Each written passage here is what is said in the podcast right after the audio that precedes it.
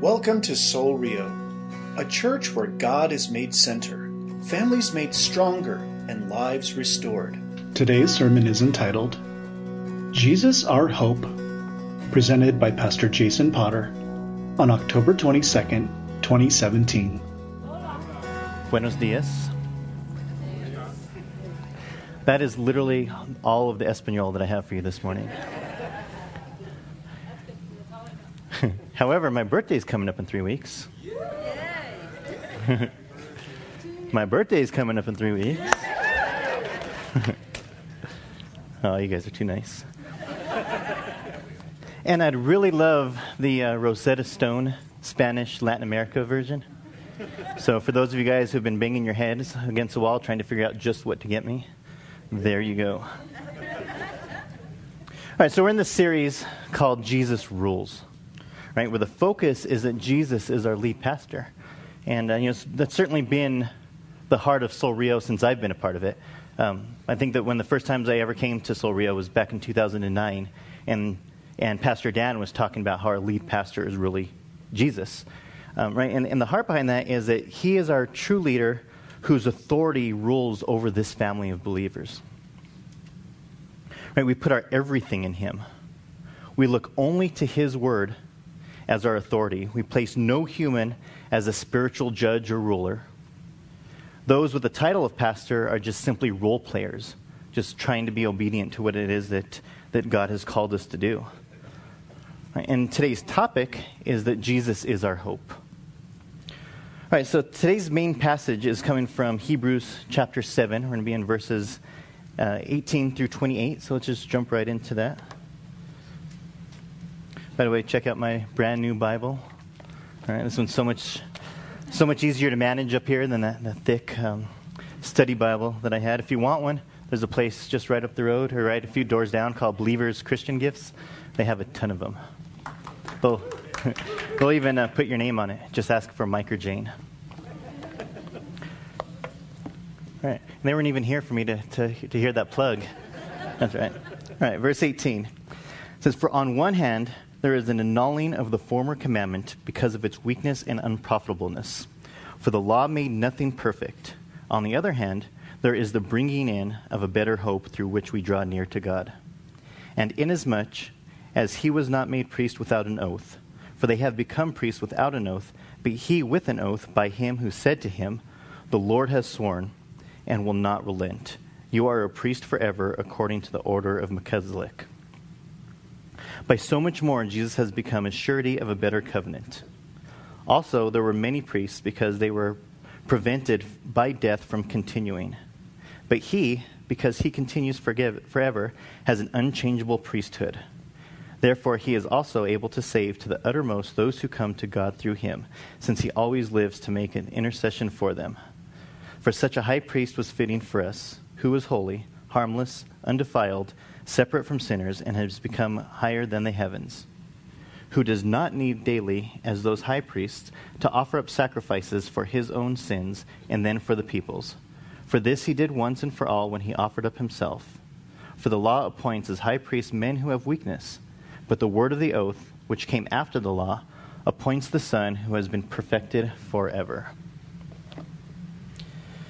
All right, so there's a great contrast. What we have going on right here is this great contrast between the Old Testament ways and the New Testament ways. Right? The Old Covenant versus the New Covenant. The old requirements of God's people versus the new ones. Right? And the scripture is pretty clear that our hope is in Jesus. Right? He is our high priest that lives forever. The old commandments have been annulled because they are weak and useless. Okay, although the commandments in themselves are good things, right, what makes them weak and useless is they are incapable of saving anyone or bringing an inward change of the hearts in the individuals. That can only be done through Jesus. And verse 19 calls um, Jesus our better hope through which we draw near to God. Now keep that in mind, drawing near to God. We're going to come back to that. And you know what else was part of the Old Testament? The Old Covenant that has been annulled? The Ten Commandments. Right? The Old Testament was replaced by the New Testament, which was brought by Jesus Christ himself, and part of the Old Testament was the Ten Commandments. But before you go making plans to go around lying and stealing, right, understand that the teachings of Jesus himself reiterated nine of the Ten Commandments, right, meaning that uh, they're also part of the New Testament. The only one that was not taught upon by Jesus was setting aside a Sabbath day, which we are to do no work. And that's why you won't find many uh, Bible based uh, churches out there teaching their congregation to not accept jobs where you have to work on Sundays. Right? That was part of the Old Testament. All right, just a side bit of information. Um, picking back up in verse 20, right? It says, speaking upon, and this is speaking upon the greatness of Jesus as this new priest, right? He was established with an oath, for the Lord has sworn him to be the priest forever. Contrast that with the Old Testament, where Aaron's descendants were priests without an oath. The NLT version of verse 22 says, says, Because of this oath, Jesus is the one who guarantees this better covenant with God. So again, we see Jesus is our hope. Continuing with the contrast, verse 23 states that there were many priests, but death prevented them from continuing as priests. It's believed that there were 84 high priests from, that served from Aaron all the way until the destruction of the temple in 70 AD. And there were many, many more lower priests under that. But all of the priesthoods were short lived well, because they're dead. Right? They died. Um, but the priesthood of Jesus will last forever because Jesus lives forever. The God that we serve is alive in this very world today. And unlike what couldn't take place through the old requirements, he is able, Jesus is able to save all those that come to God through him. And we can place all of our hope in Jesus because of the very reason that these final uh, verses detail for us. He is our high priest, he is holy, he is harmless, undefiled, above all sin. He does not need to offer up sacrifices. He does not need to first atone for his own sin before he can address the sins of his people. He offered himself up as a perfect sacrifice that brought to end all other sacrifices once and for all. The law was weak because the priests were men who were weak. So God appointed his son Jesus, who has been made the perfect high priest forever. So his son Jesus is our only true hope. Now, all of that is pretty clear from Scripture. Right? Everything that we just went over can easily be found in footnotes, study Bibles, various translations. And there's not a whole lot of theological insight to be added to what has already been made clear through the Scripture. And that was intimidating to me. It really was. I actually prayed about this. I was like, okay, God, I know I'm supposed to get up here and talk about these passages, but what do I say? Right? Obviously, I can't add to Scripture. The Bible is very clear that it's, uh, it's completeness in itself. Right? But how do I even shed additional light on this? Right? I've never went to seminary. I haven't been a student for, of the Bible for near as long as many people in this conversa- uh, congregation, especially those of you who are really old. All right, I didn't. Uh, I really didn't say that when I was praying to God. I just threw that in there. I just threw that in there now. Um, but seriously, what can I say that hasn't been already made clear in these passages themselves? Right? And then God reminded me of something. Right? God wants so much more from us than just the understanding of Scripture. A couple of Wednesdays ago, we wrapped up this series that we were doing at Underground uh, called Symbols and Signs, or Signs and Symbols, one of the two. And the series was all about the way that God has and does use symbols and signs in the heavens to communicate with us in the world today. Right? And then we, we closed it with a video from Francis Chan about being called into a deeper relationship with God. Right? The point being that no matter how cool and interesting that to, it is to learn about all the ways that God communicates with his people, about all the signs in the heavens, right? That if we don't use this information to respond to God in the way that he calls us to respond, then we're missing it. Right? We're missing the whole point. It becomes useless information. God gives us this information and calls us to respond.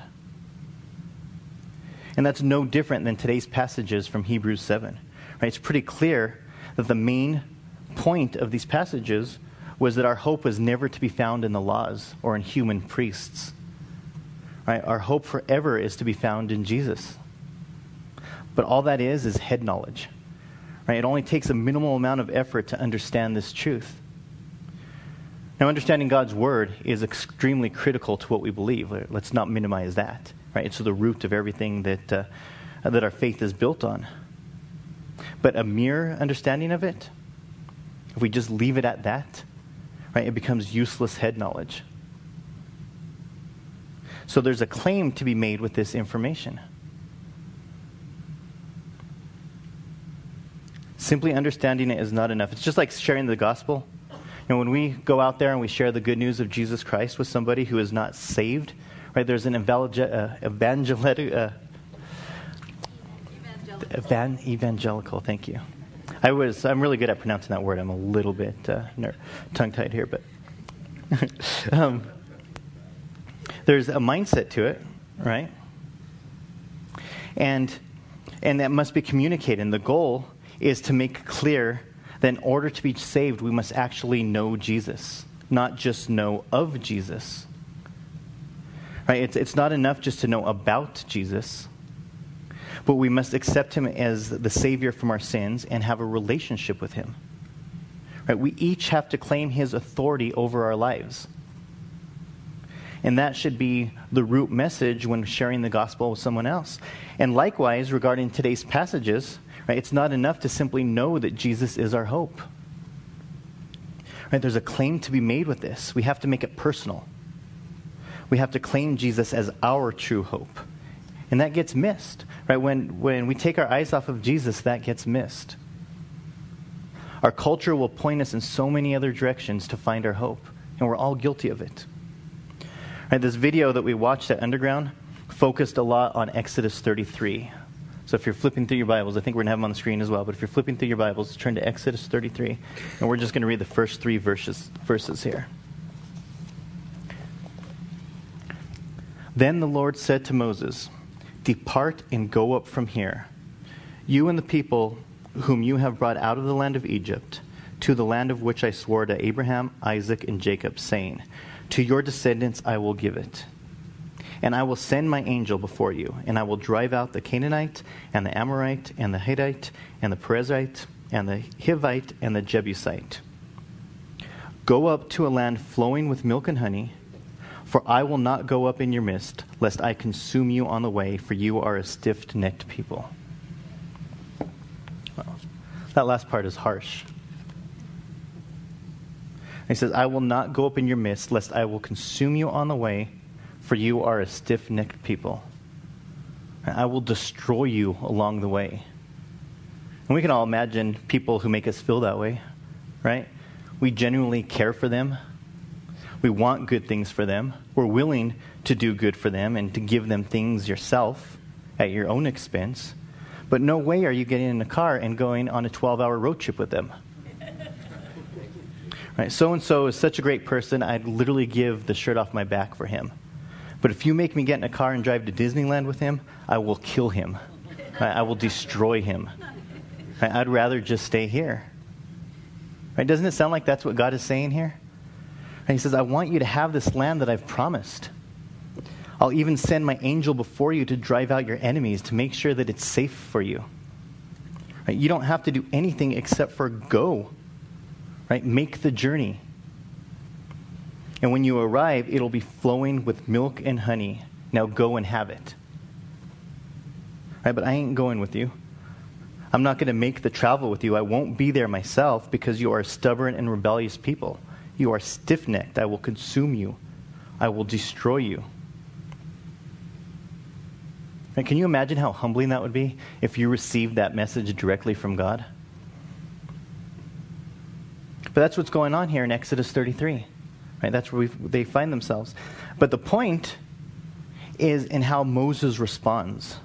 Right? Look what Moses says in verse 15. He says, If your presence does not go with us, do not bring us up from here. Right? Moses said, I don't want to go without you. If you don't personally go with us, then don't make us go at all. Right, verse 16 in the NLT version says, It's your presence among us that sets your people apart. Moses understood that it's God's presence that mattered. Right? It wasn't it wasn't what he was willing to give them or what he was willing to do for them. Right? It's all about the relationship that God is willing to have with us, which is where we find our hope. And Jesus provided that by defeating death and forgiving our sins. But if God said directly to us, right, if He asked you directly, here, go to this paradise where you will find all of these marvelous things, right? It's this perfect place that I've been wanting you to have, and it will be safe and you will be blessed. But one thing, I'm not going with you, right? My presence will not be there. How many of us would be like, well, okay, right? I'm out of here. I'm on my way. We'd have our phones out. We'd be looking at our GPS app, trying to find the quickest route how to get there. Right? Later, God, we'd be okay with that. And that's scary to think about. It really is because I think that there are more people in the church today who might not be willing to admit it, but there's more people today that would be okay with that. Right? If, if God said, Here, have this wealth, here's your dream life that you've always wanted. Right? Take all of these dream vacations. Set aside this money so that you never have to worry about finances again. Be comfortable in your beautiful home and eat these delicious meals every day. I'll just go away and be somewhere else while you enjoy life. Right? I think that many Christians would give that some serious consideration. But not Moses. Right? Moses said, Not without you, Lord. His hope and assurances were in who God is, not in what God was willing to give him. Right, so if we're going to make this true claim to the hope of, that we have in Jesus Christ, we have to start by seeking who Jesus is and what it means to have his presence in our lives. Not what we think that he wants us to have or what he wants to offer us. But if you've never experienced the true presence of Jesus Christ, that might not be so easy to do. Right? I've heard someone say as much.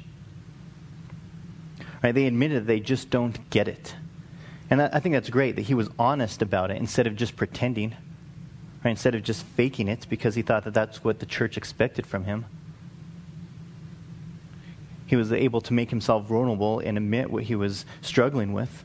Right? He's willing to say that he's never had that experience of feeling, uh, feeling God's presence. He hears people talk about it, but he, he's never experienced it himself. Now, to be clear, I'm not talking about atheists or people who are unsure of their beliefs or trying to discover what, it, what this stuff means. I'm talking about Bible believing, church attending, generous giving Christians. Bless you. Right? And I can understand how it was hard for him to see the difference between God's blessings and his presence without having actually experienced it for himself. Right? And it's, it's not hard for us to picture that concept with one another, though, right? And people joke all the time or, or make funny comments that, you know, with my life insurance, I'm worth more dead than I am alive. And from a monetary standpoint, that's actually true with a lot of us. You know, it certainly is for me. If I were to leave this earth tomorrow, Michelle would be financially set for the rest of her life.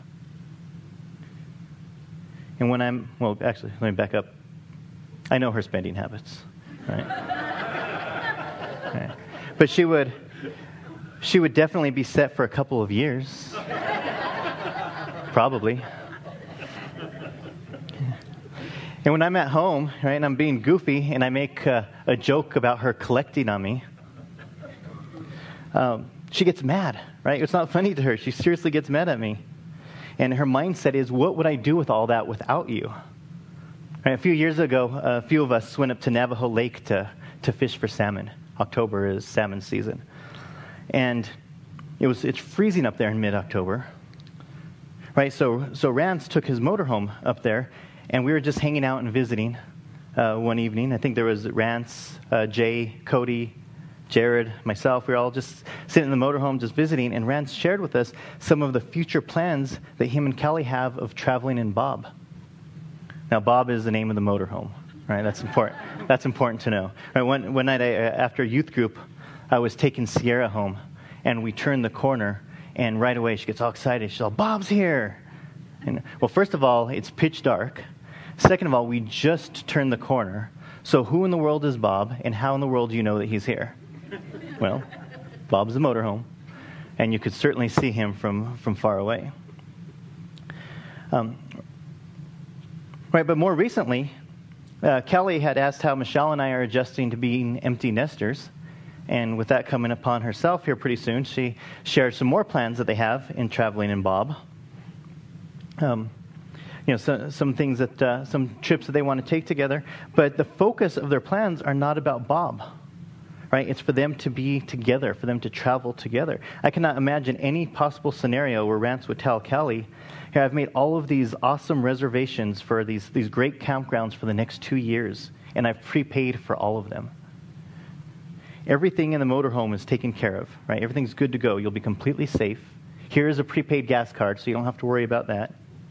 Oh, and here, take this big wad of cash so that you can have everything that you need and desire. And this cash, and this cash, right? Apparently, in this scenario, Rance isn't very organized with his, with his cash. right? But he empties out all his pockets. He gives her everything. And he says, Go, you and Bob hit the road and have the time of your life. Right? I'm just going to stay here. I'll just hang back here. Right? Kelly would think that he lost his mind. She'd be like, Not without you. There's no way I'm doing this stuff without you. Forget about Bob. Right? For Kelly, these plans are about Rance. And for Rance, these plans are about Kelly. And we get that, right? That's not hard for us to imagine. We can all relate to that on some level. And it doesn't have to be a spouse, it could be siblings, your kids, parents, close friends, whatever. Right? We can all relate to the fact that many of the relationships that God has given us triumphs over material items. And we would never imagine choosing such over the fellowship and the presence of someone that we love. Yet when it comes to God, we struggle to see that. Right? So many Christians wrestle with that. What is the desire of my heart? The things that Jesus can give to me? Or is my desire Jesus himself? Is my ultimate hope in his promises? Or is my hope knowing that one day, very soon, I'll get to walk with him for all of eternity?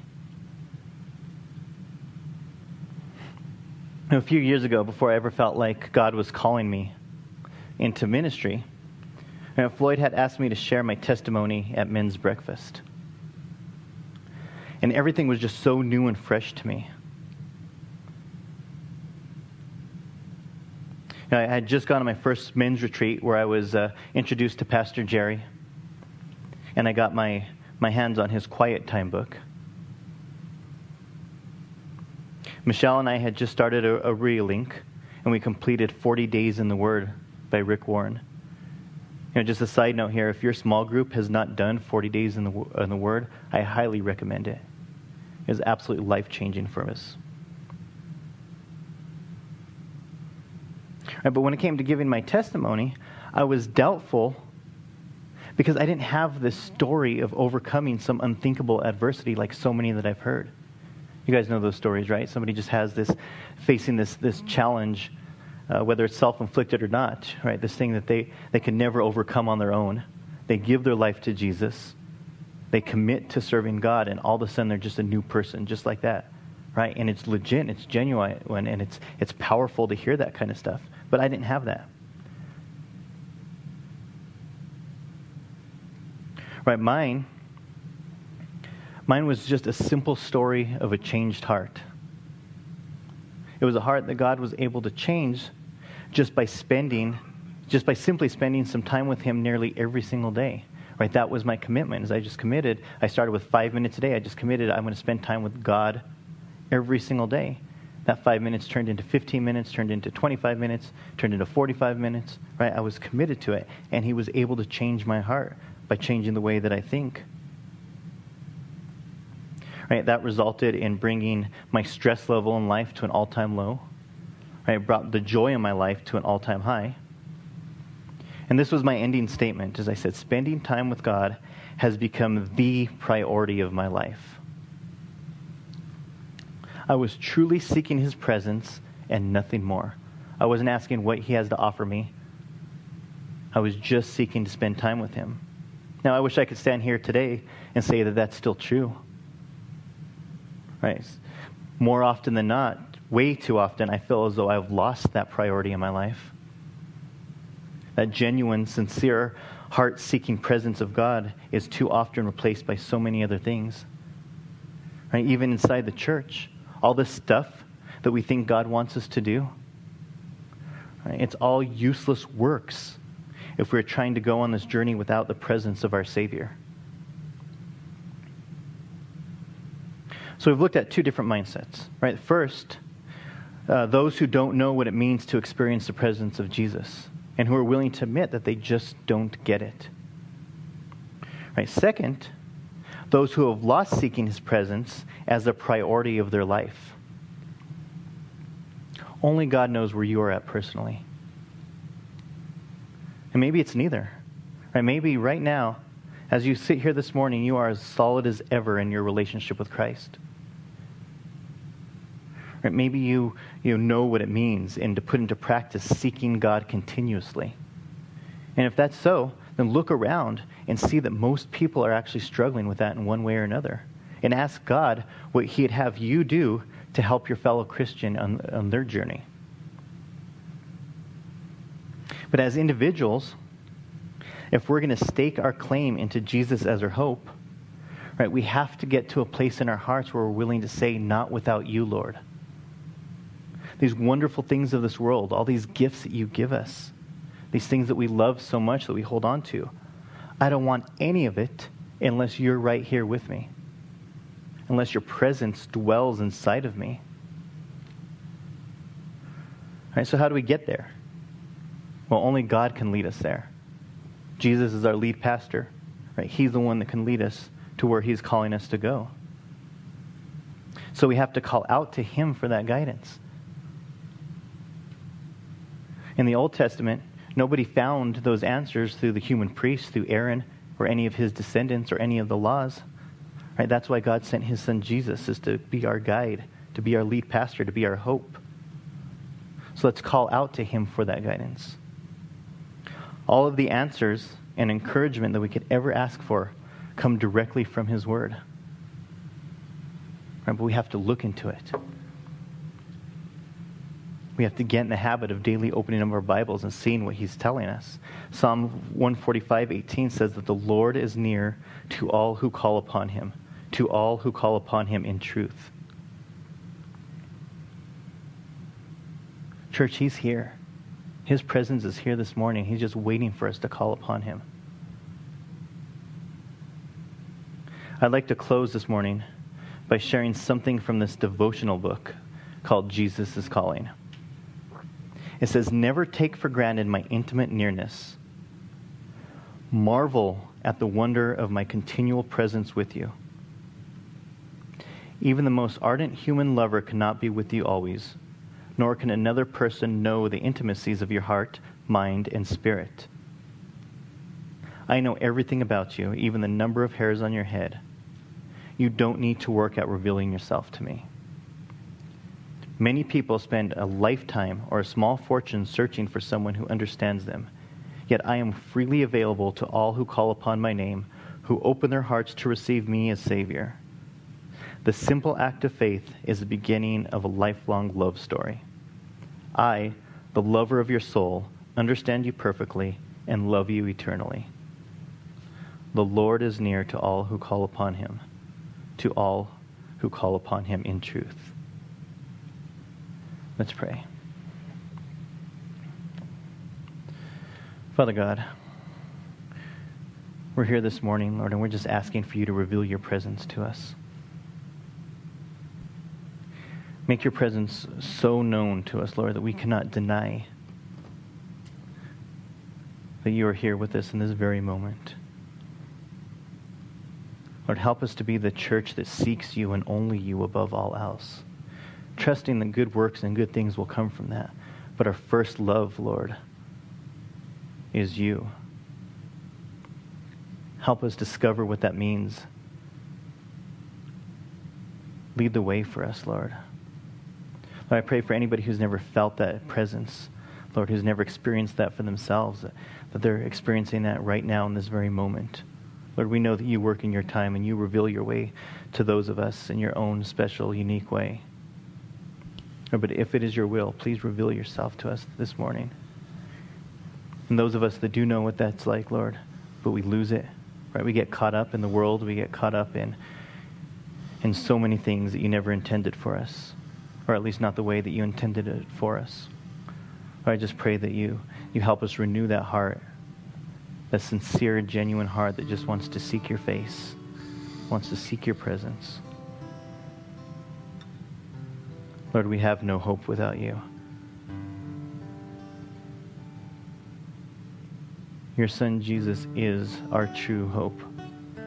Not only because your word says that, because it's the only thing that makes sense, Lord. Every other route that we've ever tried in this life to find hope has always led us to disappointment. Nothing ever turns out how we imagine it will be except for you, Lord. You're the only rock, the only truth, the only place for us to stand forever. Please be the cornerstone of our lives. Guide us in every direction and let us do it all for your glory. In the name of Jesus. Amen. Thank you for listening, and we pray you were blessed by today's message. You are invited to worship with us Sunday mornings at 10 a.m. For directions and information about Sol Rio and our weekly events, please visit our website at solrio.com.